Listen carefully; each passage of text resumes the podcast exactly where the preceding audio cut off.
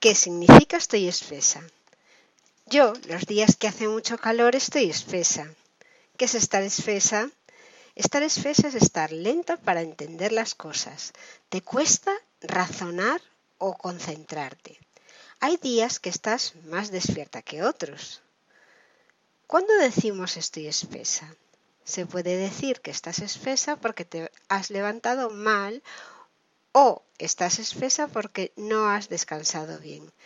Puede que tengas un día que no estás muy espabilada y dices, perdóname, hoy estoy bastante espesa.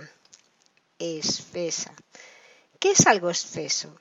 Espeso es un líquido denso. Por ejemplo, la masa del cemento es un líquido espeso o una salsa de un guiso puede estar espesa. Al final, lo que queremos decir con esta expresión es que no fluye bien. También se puede usar para la niebla. Cuando no se ve nada por culpa de la niebla, decimos que la niebla está muy espesa.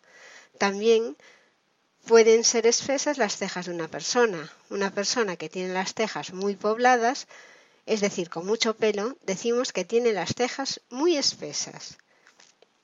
Ejemplos. Estás en la tienda pagas. La chica de la tienda te dice que falta un euro. ¡Qué vergüenza! Le dices, perdona, estoy bastante espesa. Aquí tienes.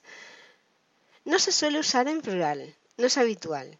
De todas formas, no es incorrecto decirlo en plural y podemos oír, hoy estamos espesos, no entendemos nada. Usa esta expresión coloquial en español, es fácil de usar y le dará a tu español un toque informal y natural.